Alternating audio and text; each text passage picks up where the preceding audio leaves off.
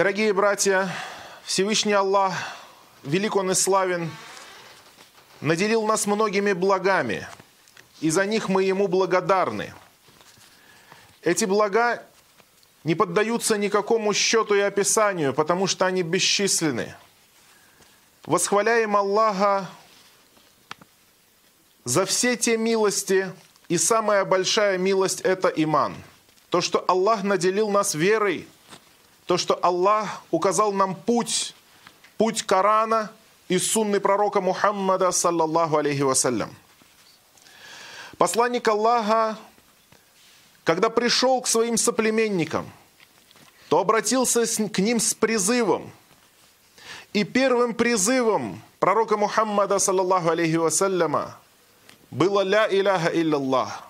Он говорил «Ля иляха илляллах». Скажите «Ля иляха илляллах туфлиху». Скажите, что нет никакого божества, которому можно поклоняться.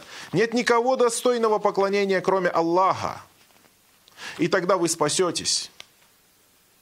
Это был самый первый призыв и самые последние слова пророка, саллаллаху алейхи вассаляма, когда он уже лежал на смертном одре, то сказал – Аллах проклял христиан и иудеев за то, что они взяли и сделали из могил пророков себе места для поклонения. Они стали поклоняться могилам пророков, стали поклоняться около могил. И стали поклоняться могилам, и стали поклоняться тем, кто в них лежит. И не только пророков, но и просто праведных людей – и не только праведных людей, но и неправедных людей тоже. Так шайтан сводит с истинного пути своих врагов. А его врагами являются верующие. И он хочет ввергнуть их в заблуждение. И он поклялся в этом Всевышнему Аллаху. Говоря с Аллахом, он сказал – я клянусь величием Твоим, фаби'иззатика ля угуяннахум аджмаин илля ибадака минхумуль мухласин. Я клянусь величием Твоим, говорит Иблис, что я всех их введу в заблуждение, кроме рабов Твоих очищенных рабов твоих искренних, рабов твоих единобожников, рабов твоих очищенных от любых примесей и от любого мусора многобожия. Кроме единобожников, кроме подлинно честных людей в своей вере, в своем имане, шайтан над ними не властен. И он сам в этом признается. Тот, кто исповедует чистое единобожие, тот человек, который не поклоняется никому, кроме Аллаха, кроме великого Создателя, Творца небес и земли, над этим человеком нет у шайтана власти. Он не может его ввергнуть в ад. У него нет над ним силы, потому что Аллах, субхану ва укрепляет тот, кто на истинном пути, укрепляет того, кто на истинном пути. Самое первое многобожие, которое появилось на земле. Каким было самое первое многобожие? Ведь мы знаем, что Адам, алейхиссалям, не знал никакого Господа, кроме Аллаха. Он знал только Аллаха и поклонялся только Аллаху. И потомство его тоже поклонялись только Аллаху. И, как сообщается в достоверных хадисах, то, что посланник Аллаха, саллиллаху алейхи вассаляма, сказал, что между Адамом и между Нухом было 10 поколений. Все они на исламе. Все они на исламе. То есть все они в единобожии. И они не поклонялись идолам. Они не поклонялись истуканам. Они не были язычниками – они не были многобожниками, идолопоклонниками. Они поклонялись Аллаху Господу миров и не знали другого Бога. Не знали другого для себя объекта для поклонения. Никого не возвеличивали, кроме Аллаха. Но шайтан выполняет свою клятву. Шайтан ищет пути. И с того момента он начал набирать опыт в сведении людей с прямого пути. На наше время у него уже огромный, гигантский опыт в этом плане – и поэтому мусульмане должны быть осторожны, мусульмане должны быть бдительны, потому что шайтан живет дольше нас и видел больше поколений, и у него планы далекие. И об этом нам расскажет история первого многобожия, которое появилось на земле. И почему был послан первый посланник Нух, алейхиссалям, мир ему? Именно из-за чрезмерного почитания праведников. Казалось бы, хорошая вещь, но шайтан ведь и не приходит сразу с человеку с плохими вещами. Если бы он пришел и сказал, поклоняйтесь мне, я ваш Бог, то сыны Адама сказали ему, мы не знаем никакого Бога, кроме Аллаха, и ты никакой не Бог. Но он пришел к ним через другую дверь. Он пришел им через дверь через мерство, через дверь неумеренности и через дверь почитания праведников. Мы, мусульмане, почитаем праведников, мы чтим их праведность, и мы учимся их праведности, и мы стараемся подражать их праведности и перенимать их праведность. Но их праведность не делает их богами. Их праведность не делает их посредниками между нами и Аллахом. Как эти праведники молились Аллаху и стали праведниками, потому что они молились Аллаху, точно так же и мы сегодня обращаемся только к Аллаху. В этом и есть почитание праведников. Делать так, как делали они, а не делать их посредниками между собой и между Аллахом. Аллах Субхану Ва в суре Нух в Коране говорит, Нух – это пророк Ной. Если кто знает так, то вот в исламе называется Нух. Каля Нуху, сказал Нух, Рабби, Господь мой, иннахум асауни ваттабау лям язидху малюху ва валядуху илля хасара. Господь мой, они ослушались меня. То есть Аллах послал Нуха для того, чтобы люди подчинялись ему. Для того, чтобы они подчинялись Нуху и выполняли то, что Нух им велит по велению от Аллаха. И они последовали, то есть народ вот этот вот, он последовал за теми, кому его имущество и его дети не приносят ничего, кроме убытка. То есть эти предводители многобожия, они, им, им, их имущество в этом мире, их дети, ничего им не приносит пользу, потому что все милости Аллаха, которые, все дары Аллаха, которые Он дает людям, неверующим, они станут для них тяжелым ответом в судный день. Они будут отвечать за почему они пользовались милостями Аллаха, а благодарили за это кого-то другого. «Уамакару макран кубара» и говорит Нух, и они замыслили страшные великие козни. Великие козни и подлости они замыслили. Что это за козни? Что это за подлости? «Уакалю ля тадарунна алихатакум» И сказали они народу своему, то есть кто? Авторитетные люди этого племени обратились к своему народу в противовес призыву посланника Аллаха Нуха, и сказали эти авторитетные люди, не бросайте своих богов, Алиха, не бросайте свои объекты поклонения, не бросайте тех, кому вы поклоняетесь. Валя тадарунна, и не бросайте ваддан, вадда, валя суаан, валя ягуса, ва яука, ва насра. Не бросайте этих своих идолов.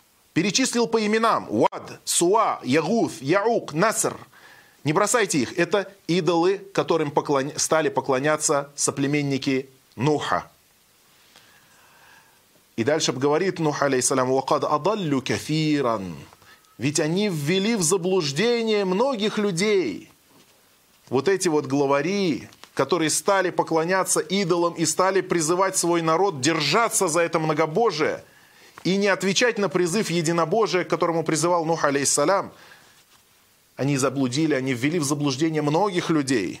«Уаля тазиди залимина илля залаля». И Нух уже сказал, и не прибавляй этим людям ничего, кроме заблуждения. То есть настолько они упрямы в своем заблуждении, что даже пророк Нух уже не просит для них верного пути, просит для них еще большего заблуждения, чтобы это стало для них доводом на судный день, и чтобы они не избежали ответственности за свои грехи.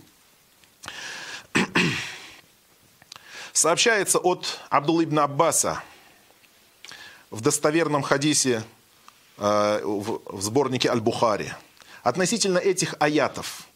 Кто это такие были? Уад, Суа, Ягуth, Яук и Наср. Кто это были? Неужели это сразу идолы появились, и люди сразу изготовили какой-то камень и сказали, это будет Уад, это будет Ягуth, это Яук, это Наср? Нет, дело обстояло не так. Абдулла ибн Аббас, Тарджуман аль-Кур'ан, толкователь Кур'ана, сподвижник, ученый среди сподвижников – говорит, «Хадихи асмау риджалю салихин мин кауми Нух». Это имена праведных мужчин из народа Ноха. Фалямма халяку, когда эти люди умерли, когда эти праведники, праведники умерли, ауха шайтан иля каумихим ан ансибу иля маджалисихим аллати кану яджлисун ансабан васаммуха би асмаихим. И тогда внушил им шайтан после смерти этих праведников, установите в местах, где ваших собраний, где они сидели, где они давали вам уроки, где они поминали Аллаха, в этих собраниях установите идолы, установите камни, памятники – и назовите их именами этих праведников. Фафалю. И люди сделали это. Фалям ту'бат. Но до, до этого момента они не поклонялись им. Установили как памятники. Вот сейчас говорят памятник такому, памятник другому. Просто поставили как памятник, чтобы помнить о них. Для чего шайтан это говорит? Для того, чтобы помнили об их праведности, для того, чтобы не забыли, какие они были хорошие люди, чтобы следовали за ними. С хорошим намерением шайтан пришел к ним с хорошим делом, казалось бы, чтобы не забыть праведность, чтобы вы были такими же, как они. Фалям тобат, и им никто не поклонялся. Хатта ида халяка уляика ва нусихал ильму убидат. Да и это продолжалось до тех пор, пока не погибло это поколение, первое поколение умерло, и было стерто знание, онусихаль ильм, люди потеряли знание, впали в невежество, фаубидат, и тогда люди стали поклоняться им. Так шайтан, у него взгляд далекий, он дальновидный, он смотрит не чтобы это поколение сразу бросить в ад, но следующее поколение подготовить, потому что он знает, что ему еще долгие-долгие поколения людей нужно завести вместе с собой в адское пламя. Поэтому шаг за шагом он идет к своей цели. И мы эти шаги знаем по милости Аллаха, потому что пророк Мухаммад, саллаллаху алейхи вассалям, нам об этом все рассказал. Нам объяснил все тонкости этого показал, каким было первое многобожие и как оно заходит в среду мусульман. Чтобы мы тоже остерегались, для чего нам дана эта история, для чего нам это рассказано. Потому что точно так же в умме пророка Мухаммада, саллаллаху алейхи вассалям, незаметно будут появляться люди, которые будут расслаблять людей в отношении того, что касается язычества и идолопоклонства – Ибрагим, алейхиссалям, просил, о Аллах, убереги меня и мое потомство, дабы мы не поклонялись идолам. Ведь они ввели в заблуждение многих людей. Ибрагим, алейхиссалям, это, э, это, можно сказать, символ единобожия и таухида в Коране. И просит Аллаха, чтобы Аллах уберег его и, и его потомство от многобожия, от идолов. Причем не просто от многобожия, а от самого, можно сказать, примитивного вида многобожия, а это поклонение идолам. То есть Ибрагим, алейхиссалям, не чувствовал себя в безопасности и не чувствовал в безопасности, что, что его народ и его потомки находятся в безопасности, потому что это опасность. А мы знаем, что нет никакого греха э, хуже, чем ширк, чем многобожие. Нету. Если ты будешь перечислять все грехи, самые страшные, самые подлые, самые отвратительные, самые грязные, то не найдешь среди них ни одного греха, который был бы хуже, чем многобожие, чем поклонение кому-то наряду с Аллахом. Возвеличивание праведников так в, каждой, в каждом поколении оно повторялось. Почему? Почему шайтан ловит человека на эту уловку? Потому что в человеческой природе есть почитание своих родителей, почитание своих дедов, уважение к прежним поколениям. Это заложено в природу человека – и только человек с неправильной, с испорченным характером, которого нет воспитания, он только не уважает своих предков, не уважает своих, э, своих скажем, отцов и дедов. Но нормальный человек уважает. И вот тут вот шайтан находит в этом уловку. Почему? Потому что никогда у человека не должно быть перекосов. Никогда не должно быть чрезмерности. Неуважение, непочтение к своим предкам – это чрезмерность. Чрезмерное Неумеренное почитание своих предков – это также, это также есть нехорошо и может привести к плохим последствиям. Аллах Субхану Ва Тааля в Коране, перечисляя языческих богов, говорит, «Афараайтумуллята валь узза». Видели ли вы этих языческих богов, аллят валь узза? Это имена тем, тех богов, которым поклонялись, которым поклонялись язычники, курайшиты, соплеменники, современники пророка Мухаммада, саллаллаху алейhi в то время как в толкованиях говорится о том, что ляд – это был человек, кяна ялютту лягумус савик фаакафу аля кабри. Он ялют, то есть он разминал кашу для паломников, и поэтому его люди любили, и когда он умер, то вокруг его могилы сделали место для поклонения. То есть это был праведник, его люди уважали, его люди любили, но когда он умер, из него сделали идола.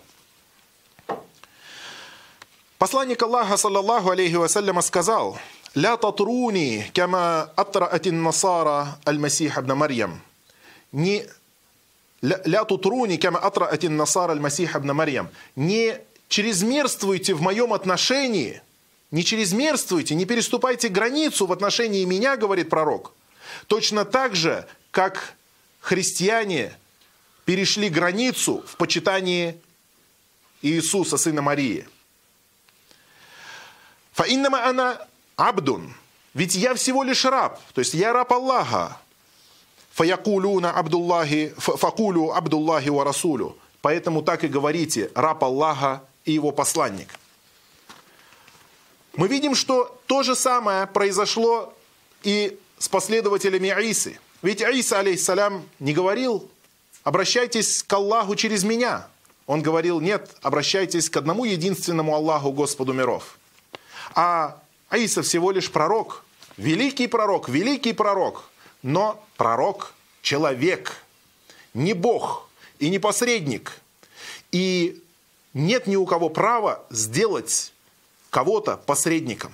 Если бы Аллах назначил и сказал бы в каком-то из своем писании, что вот это мой посредник, к нему обращайтесь, а мы первыми бы пошли бы к нему обращаться. Если бы Аллах его сделал, но Аллах не сделал этого, и нет нигде, нигде на этот довод в Коране, и нет на это нигде довода в Сунне. Если бы Аллах сказал, да, вот этот вот человек, он жив после смерти, и он слышит ваши молитвы и доводит, но нет этого нигде, и нет на это никакого довода, и не установил это Аллах по милости своей для своих рабов. Как мы сказали, из этого хадиса мы также видим то, что шайтан действует постепенно. Постепенно вводит и мусульманин должен получать знания и должен быть чутким, смотреть, с какой стороны может подойти к нему сатана, шайтан. С какой стороны он подойдет и с какой стороны он будет смущать его. Ведь он обещал, что я подойду к ним и слева, и справа, и спереди, и сзади, и снизу, и сверху и ты не найдешь большинства из них благодарными.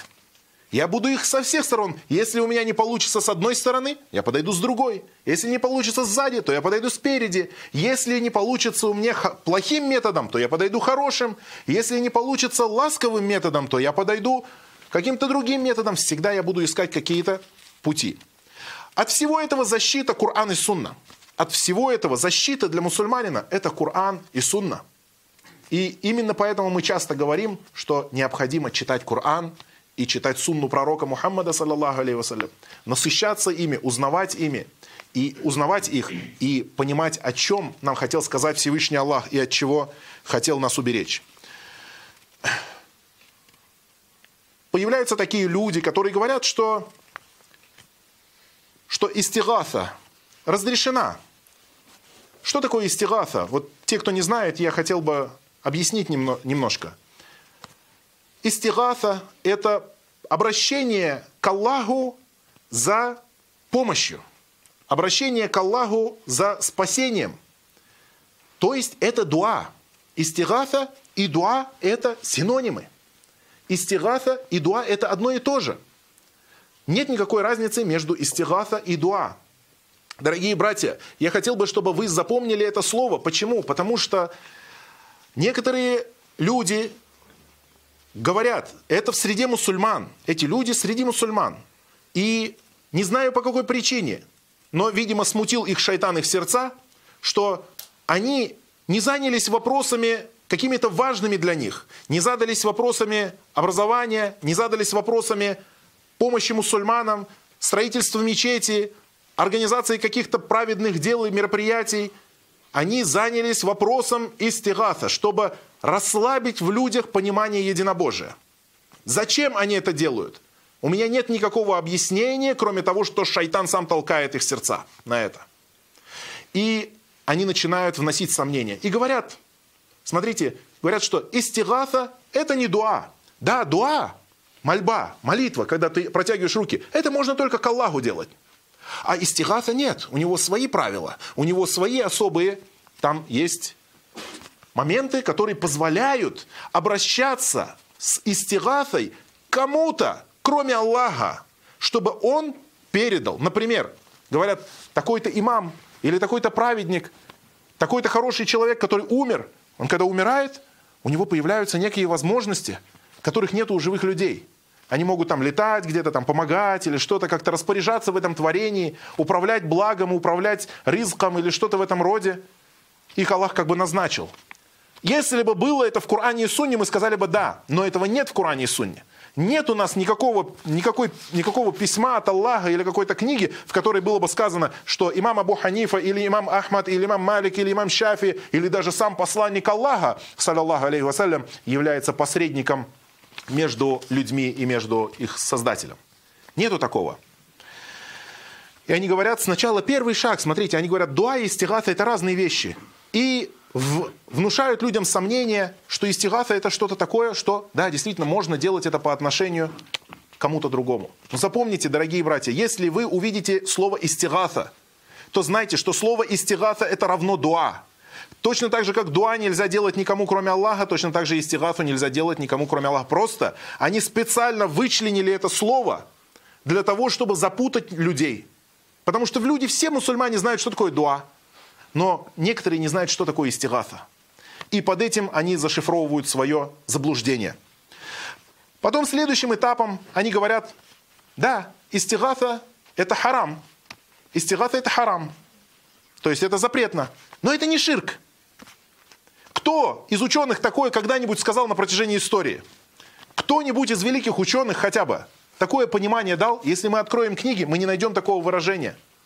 Что истигата это харам, то есть это запрещено, но это не ширк. То есть человек, который совершил истигату, сказал, например, о имам Абу Ханифа, помоги мне, о имам Малик, дай мне детей. Или сказал, например, о имам Шафи, попроси Аллаха, чтобы он дал мне детей. Они говорят, это харам. Нельзя этого делать. Но это не ширк. А мы говорим, что это и есть самый настоящий ширк. Это, это и есть самое настоящее многобожие. Потому что это многобожие, которое существовало во время, э, во время идолопоклонников, к которым обращался посланник Аллаха, саллиллаху с которыми спорил посланник Аллаха, саллиллаху Это и есть то же самое многобожие, которое опровергал посланник Аллаха, саллиллаху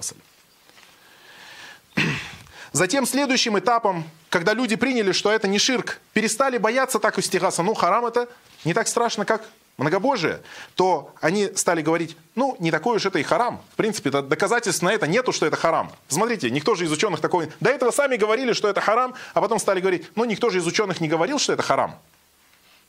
Смотрите постепенно, как, как проходит. Потом, следующим этапом, они говорят, истигаса не только не харам, но она еще и желательна. Желательно ее делать. Желательно обращаться не напрямую к Аллаху, а обращаться через какого-то праведника. После этого они говорят, что уже не только желательно, но говорят, что без посредничества праведников вообще дуа не принимается. То есть, если ты не будешь через кого-то обращаться, то не принимается. Почему? Потому что ты грешный. А эти праведники были хорошие праведные люди, и Аллах принимал от них. Они были близки к Аллаху, они аулия. А кто ты такой? Кто ты такой, чтобы просить у Аллаха? Какие ты добрые дела сделал? Но сподвижники, которые приняли ислам, они только вчера были многобожниками. Они не, были, не, не то, что были грешными, они были многобожниками. Только вчера они были многобожниками, а сегодня вошли в ислам и жили с пророком Мухаммадом саллаллаху и ни разу им в голову не приходило, чтобы попросить что-то, передать какую-то молитву через Аису или через Ибрагима, алейхиссалям, или через кого-то из других пророков. А люди, которые живут и уже в исламе рождены, они не могут попросить у Аллаха напрямую. И они говорят, что нет, без посредничества, без того, чтобы обратиться к кому-то из мертвых или из живых, ты не можешь напрямую обращаться. И таким образом они закрывают дорогу нам, к нашему Господу. Они за закрывают дорогу к прямому, живому, настоящему, подлинному, истинному обращению к Аллаху. Они запрещают людям свободу. Они запрещают людям волю. Они запрещают людям вот этот свежий иман. Вкусный, приятный, благодатный, который донес до нас пророк Мухаммад, саллаллаху алейхи вассалям. А через некоторое время они уже начинают говорить, что если ты критикуешь тех, кто обращается с мольбами к могилам, если ты их порицаешь за это, то все, ты вахабит, салафит, кафир. Потому что ты противоречишь Потому что ты противоречишь им. Потому что любой, кто противоречит им, уже сразу станови, становится вахабитом, салафитом, кафером. То есть, как обзывательство. Они эти слова говорят как обзывательство. Вахабит, салафит, это у них как хуже даже, чем кафер. Хуже обзывательство. Поэтому это все постепенно происходит. Это никогда не происходит вот махом. Сразу ты пришел, и сразу тебе обвинили в чем-то. В неверии. Или нет, это постепенно. То есть и сразу же сами убеждаются в этом. Но запомните, дорогие братья, выход из этого очень простой. Поклоняйтесь только Аллаху. Обращайтесь с молитвами только к Аллаху. И если видите, что кто-то говорит вам, что должны быть какие-то посредники, даже если он издалека начинает подходить к этому, то сразу же будьте на чеку. Почему? Почему я говорю, что даже если издалека? Потому что никогда истинный, настоящий, богобоязненный мусульманин, он никогда даже близко не будет пытаться защитить какое-то проявление или приближение к многобожию. Он никогда не будет рисковать своим единобожием. Он никогда не будет рисковать своим раем. И ты посмотришь, что эти люди оставляют массу далилей, доказательств из Корана и Сунны, массу доводов ясных, понятных. Открываешь Коран и читаешь весь Коран, поклоняйтесь только Аллаху, не поклоняйтесь никому, кроме Аллаха. Весь Коран в этом. И нигде, ни в одном аяте Корана, ни на одной странице мы не видим чего-то обратного. Но они находят какие-то слова людей, имамов, каких-то ученых, э, где-то выискивают в книгах, выщипывают. Причем в других же книгах у этих же имамов можно найти однозначные слова, которые объясняют все ясно, четко и понятно, но нет, они выщипывают какие-то неоднозначные. Да, бывает, что ученый где-то не так выразился, где-то не так, может быть, сформулировал, а может быть и просто ошибся. Может быть и просто ошибся. То есть действительно, бывает, люди ошибаются. Мусульмане, путь известен. Исламский путь известен, понятен, легок, доступен для всех. Ведь пророк Мухаммад, саллаллаху алейhi вассалям, когда пришел, он пришел не к ученым, он пришел к бедуинам, пришел к обычным арабам, неграмотному народу. И объяснил им религию четко, ясно и понятно. Там не было философов, мыслителей, каких-то докторов в логике и так далее. Не было. Там были простые люди, и он объяснил им все на ясном арабском языке, так что это было понятно даже ребенку что нельзя поклоняться никому, кроме Аллаха, и нет никаких посредников между человеком и Аллахом. В чем же достоинство единобожия и в чем плоды его для верующего человека? Почему так важно мусульманину соблюдать единобожие и не отходить от него ни на йоту? Ни на йоту. И почему истинный мусульманин любит единобожие? И пророк, саллаллаху алейхи вассаляма, побуждал нас к тому, чтобы мы были влюблены в это, в это единобожие, для того, чтобы мы понимали его. Настоящий мусульманин любит поминать Аллаха словами единобожия. И пророк, саллиллаху алейхи вассаляма, сказал, что тот, кто скажет «Ля иляха илляллах, вахдаху ля шарика ля, ляхуль мульку ва ляхуль хамду ва ля кулли шейн кадир». То есть вот эту фразу единобожия сто раз, кто скажет ее сто раз в утреннее время – то тогда Аллах Субхану Тааля избавит его от сотни грехов и запишет ему сотню добрых дел и сделает ему и, и даст ему награду, словно он освободил четырех рабов и сделает ему до конца его дня преграду от шайтана. И никто не придет на судный день с наградой большей, чем тот человек, который делает это, кроме того, кто делал еще больше. То есть сто раз в день Сто раз утром ты говоришь «Ля иляха илляллах», «Вахдаху ля шарика ля». Нет никакого божества достойного поклонения, кроме Аллаха. «Ля шарика ля». Нет никакого сотоварища у него. И говоришь эту фразу сто раз. Для чего? Это пророк, салям, указывает нам, что насколько важно, насколько важна эта тема. Единобожие – это спасение, потому что только единобожник зайдет в рай. Многобожник не зайдет в рай, потому что многобожие – это погибель. Единобожие – это прощение, потому что Аллах, Субхану Тааля, прощает единобожников. Аллах прощает за таухид и наказывает за многобожие. Потому что многобожие – это вечный ад, а единобожие – это вечный джаннат, вечный рай. Единобожие – это воля и свобода, а многобожие – это теснота. Аллах Субхану Тааля в одном из аятов Корана привел притчу о многобожнике. То есть с кем можно сравнить многобожника? Многобожника можно сравнить с рабом, которого в складчину купили несколько человек. И каждый им понукает. И каждый говорит, сделай то, сделай это. И он не знает уже, кому из них выполнять, чье веление выполнять, чей приказ выполнять. Он не знает. Он уже запутался, и он весь разорванный. И точно так же многобожник, он не знает, кому, какому чудотворцу ему молиться, какому заступнику ему молиться. А вместо этого достаточно просто обратиться к Аллаху, Создателю небес и земли. Единобожие же дает свободу духа, свободу воли, внутреннюю свободу. И единобожие содержится легкость для человека. Человек чувствует облегчение в единобожии. И в то время как многобожие отягощает человека, обременяет человека, делает его, его, его жизнь тесной.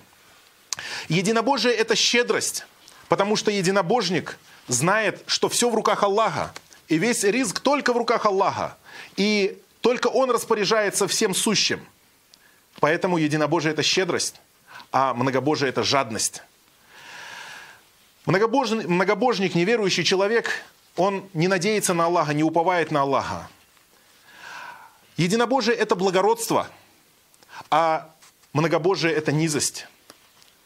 Потому что единобожник – это человек, который связан всеми своими намерениями, всеми своими желаниями, всеми своими надеждами и упованиями на того, кто создал небеса и семь земель, семь, земель и семь небес, и сотворил все творения – а многобожник, он поклоняется вот этим вот, которые сотворены из камня. Те, которые лежат рядом с ним, те, которые сотворены из песка или отштампованы на китайских заводах. Или даже как приводится в некоторых хадисах, то, что многобожники в эпоху пророка, саллаллаху алейhi лепили когда не находили ничего подходящего, чтобы сделать идола или поклониться, или забыли с собой в сафаре, в путешествии идола, то лепили его из фиников и поклонялись ему, и делали суджут перед ним. А потом, когда проголадывались, и не было у них другой еды, кроме этого бога, то съедали его. А потом через некоторое время оставляли его где-нибудь в другом месте. И вот такая вот участь этих богов, ничтожная. Поэтому многобожие – это низость, а единобожие – это благородство. Единобожие – это упование на одного лишь только Аллаха, а многобожие – это отчаяние. Человек-единобожник, он всегда находит спокойствие и умиротворение в поминании Аллаха и уповает на Него, и ему легко становится. В то время как многобожник не знает, за кем ему закрепить свою душу, и кому ему верится, и к кому ему обратиться в тяжелую минуту. Единобожие – это собранность, потому что единобожник знает, кому он поклоняется. У него одна цель, у него одно устремление, у него одна дорога.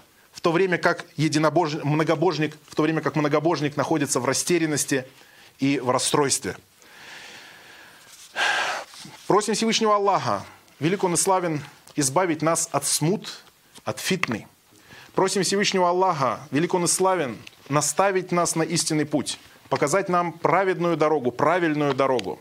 Чтобы мы не сбились, и чтобы мы до самого последнего вздоха, до самого последнего удара нашего сердца, чтобы мы оставались мусульманами, и чтобы умерли мусульманами, и чтобы были воскрешены мусульманами, вместе со всеми единобожниками, под предводительством нашего пророка Мухаммада, саллаллаху алейхи вассаляма, который был лидером единобожников.